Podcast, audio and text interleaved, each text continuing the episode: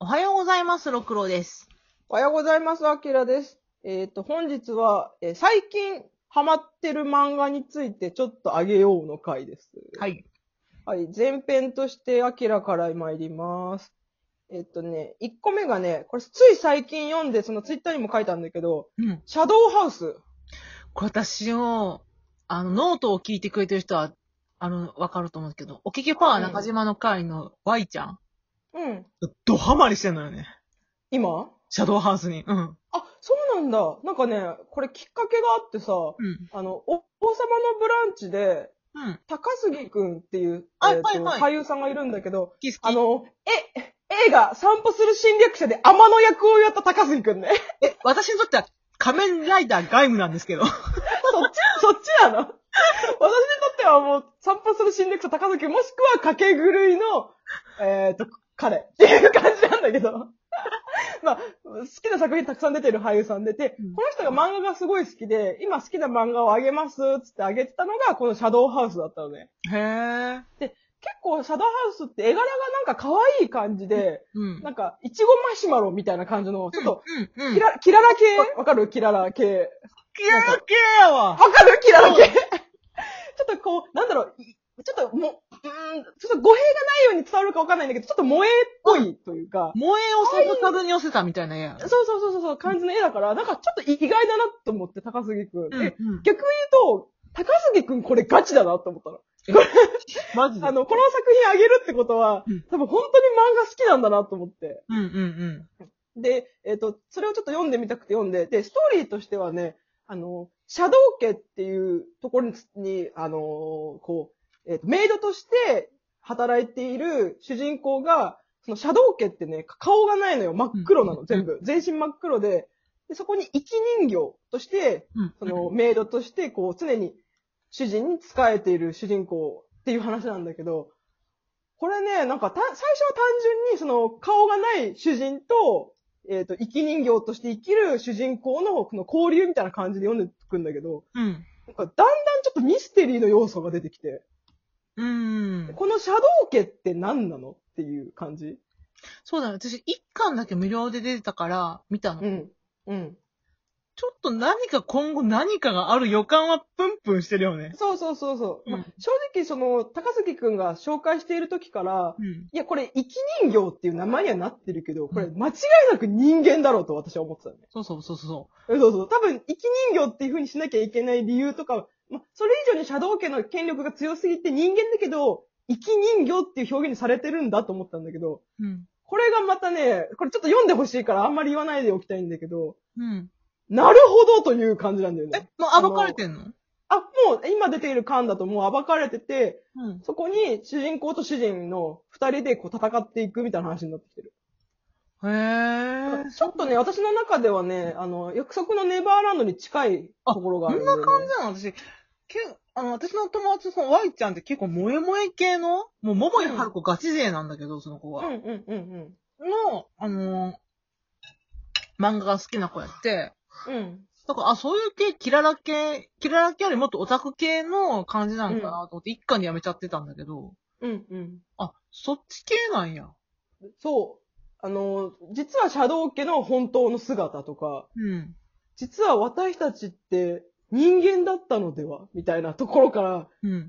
こう、どこか、この状況を打破するためにどうしたらいいんだみたいな感じの、本当なんかね、約束のネバーランドみたいになってくるんだよ。シャドウ家が真っ黒なんがね、すごい謎だよね。そうそう。でもなんかね、面白いのは、その、えっとね、ケイトなんだけど、し主がケイトってその真っ黒の顔してんだけど、うんそのケイトがすごくいいキャラしてて、顔は見えないんだけど、なんか表情がちょっと見えるというへか、なんか、ー。これすごい漫画のやっぱ絵うまい人なんだなってやっぱ思うんだけど、その表情がないんだけど、なんとなく感じる感情なんか、不機嫌な時でもわかるよね、なんか。あ、そうそうそうそうん。う。一応なんかこう、なんだろう、気持ちの変化が現れると煙が立つみたいな表現は確かにあるんだけど、なんとなくその言葉の端々に、あ、今ちょっと不機嫌なんだなとか、今ちょっと嬉しいんだなみたいなのがわかるっていうのが、まあ、ちょっと非常に萌え要素としても高くて。へー。あとその主人公、生き人形の少女、エミリコがね、本当に可愛いかわいいよね、あの 子。うん。あのね、私、エミリコね、あの、たびたびこの小学記者で話してるんだけど、あの、自母心の毛があるのよ。マジでそうなの。自母心の毛があって、うん。なんか、なんていうのかな。なんかね、シャドウ家、主に使える生き人形っていう立場だから、当たり前だけど主人より目立っちゃいけないのよ。うんうんうん。で、主人が顔がないから、その代わりの表情として生き人形のエミリコが表情を作るっていう設定なの。うんでも、なんか、だからちょっとエミリコは感情豊かな明るい子だから、うんその主人の気持ちとす違う方に表情を出しちゃう時があるのね。あー、なるほどね。そうそうすると周りから、うんなんだお前は主人の感情を全然表現できてないじゃないかと。うん。ダメな生き人形だなみたいなこと言われるんだけど、でもケイトは、エミリコはそれでいいの。そのままのエミリコでいてっていうのが、まあ、このゆりかんもすごい好きなんだけど。で、この中の一人でね、あの、同じシャドウ家の人で、うんえっ、ー、とね、あ、えっ、と、名前がちょっと待って、ちょっとパッと出てこないんだけど、うんそのね、男の子が一人いて、で、その子がね、すごくこの、なんだろう、プライドが高いんだけど、あの、その子の影がいて、うんその子の影、影、生き人形の方がうん優秀だと思ってるの。主人の方が劣ってるって主人が思ってるの。えー、面白。そう、そこが面白くて、なんか、あの、立場上は自分の方がもちろん上なんだけど、うんこいつの自信満々な感じと、その、今こういう表情をしてますよね、あなたは、主はっていうのをやってくれるんだけど、うん。いや、お前の方が自信満々だし、自分のなりたい姿をお前が演じてくれてるっていうへえ。のがあって、これもまた非常に良くて、で、その、その人と、そのエミリコの交流があってね、その人はね、エミリコを好きになっちゃうの。おーん。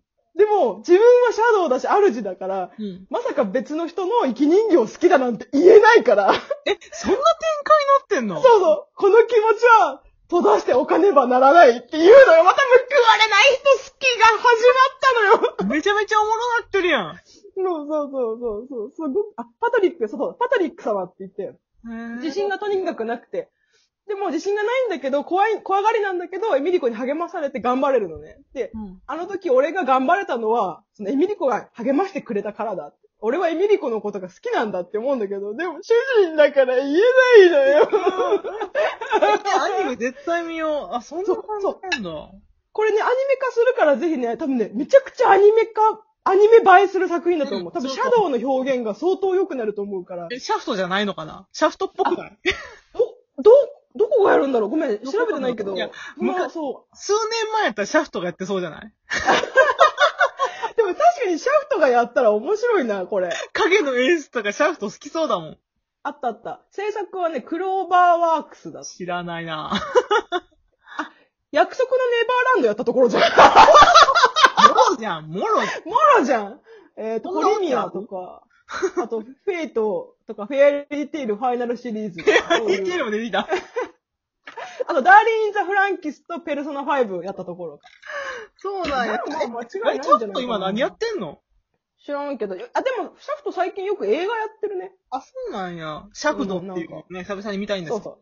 ちょっと肩、肩、ちょっとと斜め、斜め45度上を向けなんかなんでてす首をくってあげる感じで。 シャフド、シャフドに会いたい。あ、じゃあ、えっと、あともう一作品なんだけど、えっと、ハロルド作石先生の七人のシェイクスピア。あー、聞いたことある。これがね、私、ま、そもそもハロルド作石先生がすごい好きなんだけど、うん。うん。あのー、ベックを書いた人で、そうそう。え、ゴリラーマンあそう、ゴリラマンの人。 ー、そっかそっか。そう。で、もちろんベックも全巻持ってすごく好きなんだけど、あの、私シェイクスピアがまず、まず好きだったんだけど、まさかハロルド先生がシェイクスピアを題材に書いてくれると思わなくて、うん。ですすごごいい面白いん先だ生だったんだ、あれ。そうそうそうそう。で、シェイクスピアっていろんな諸説があるんだけど、うんあの、シェイクスピア7人いたんじゃないか説っていうのがあるんだよ。 やば。そう。でそこを多分逆手にとって創作したんだよね。いや、めっちゃおもろいやん。そう、そうなのよ。で、このね、7 人のシェイクスピアがね、うん本当に7人それぞれ、それぞれの得意分野があってうん、 1個の作品を作るのに、この7人が、その、いろいろブレインストーミングみたいな感じでやってって、作品を生み出していくんだけど、うんあのね、めちゃくちゃ楽しいのよ、これが。え、もう2018年に、2013年にも戻ったらサムラゴーチみたいなもん、 問題あ、でもゴーストライターっていうのは違うんだよな。あの、主人公のシェイクスピアもちゃんと関わってるから、うんあの、どっちかというとブレインが6人いて、その、まあ、リーダーとしてシェイクスピアが立ってるみたいなうーん。感じ。でうもん、この一人、主人公シェイクスピアだけでは作れなかったから、七人のシェイクスピアっていうへ表現なんだと思うんだけど。クランこプれいいじゃ私ん、ねクランプで。あ、そうそうそうだね。ノリとしてはクランプに近いかもしれない。うん。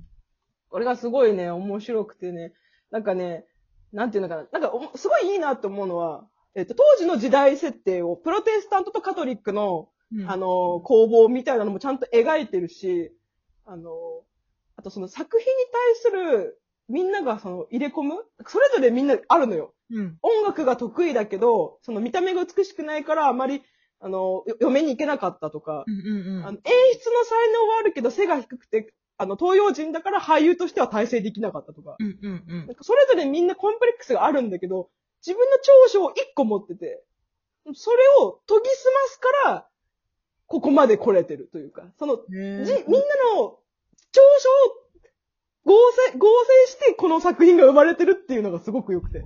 え、なんかそんな映画いなかったっけあっただから私なんか結構さ、その、うんなんだろうな、事件物とかでさ、そのう7人の、えっと、盗賊団チームとかがいてさ、それぞれの得意やハッキングが得意と か、あの、か鍵を解錠するのが得意と か、あの、なんか、変装が上手いとかさ、そオーれシなャんか、ンそうそうそう、放射ズイレブンみたいなもんちゃう。ズイレブンみたいな、うんそれぞれの特徴と、なんか特特技を活かして、うんその場を乗り切るっていうのがすごい好きで、で、わかるわ。それぞれみんなバラバラなんだけど、疑似家族的な温かさもあって、うんうん。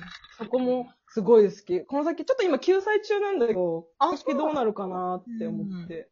今ちょうどね、ロミオとジュリエットができたぐらいまで進んでるあかちょっらとね、読もう。気になってきた。うん。あたまにね、1巻2巻無料の時あるから、ぜひ読んでほしい。あのー別にシェイクスピアが好きじゃなくても、普通に物語として面白い。うんうん。読みます。ぜひ、あの、気になったら読んでみてください。ありがとうございます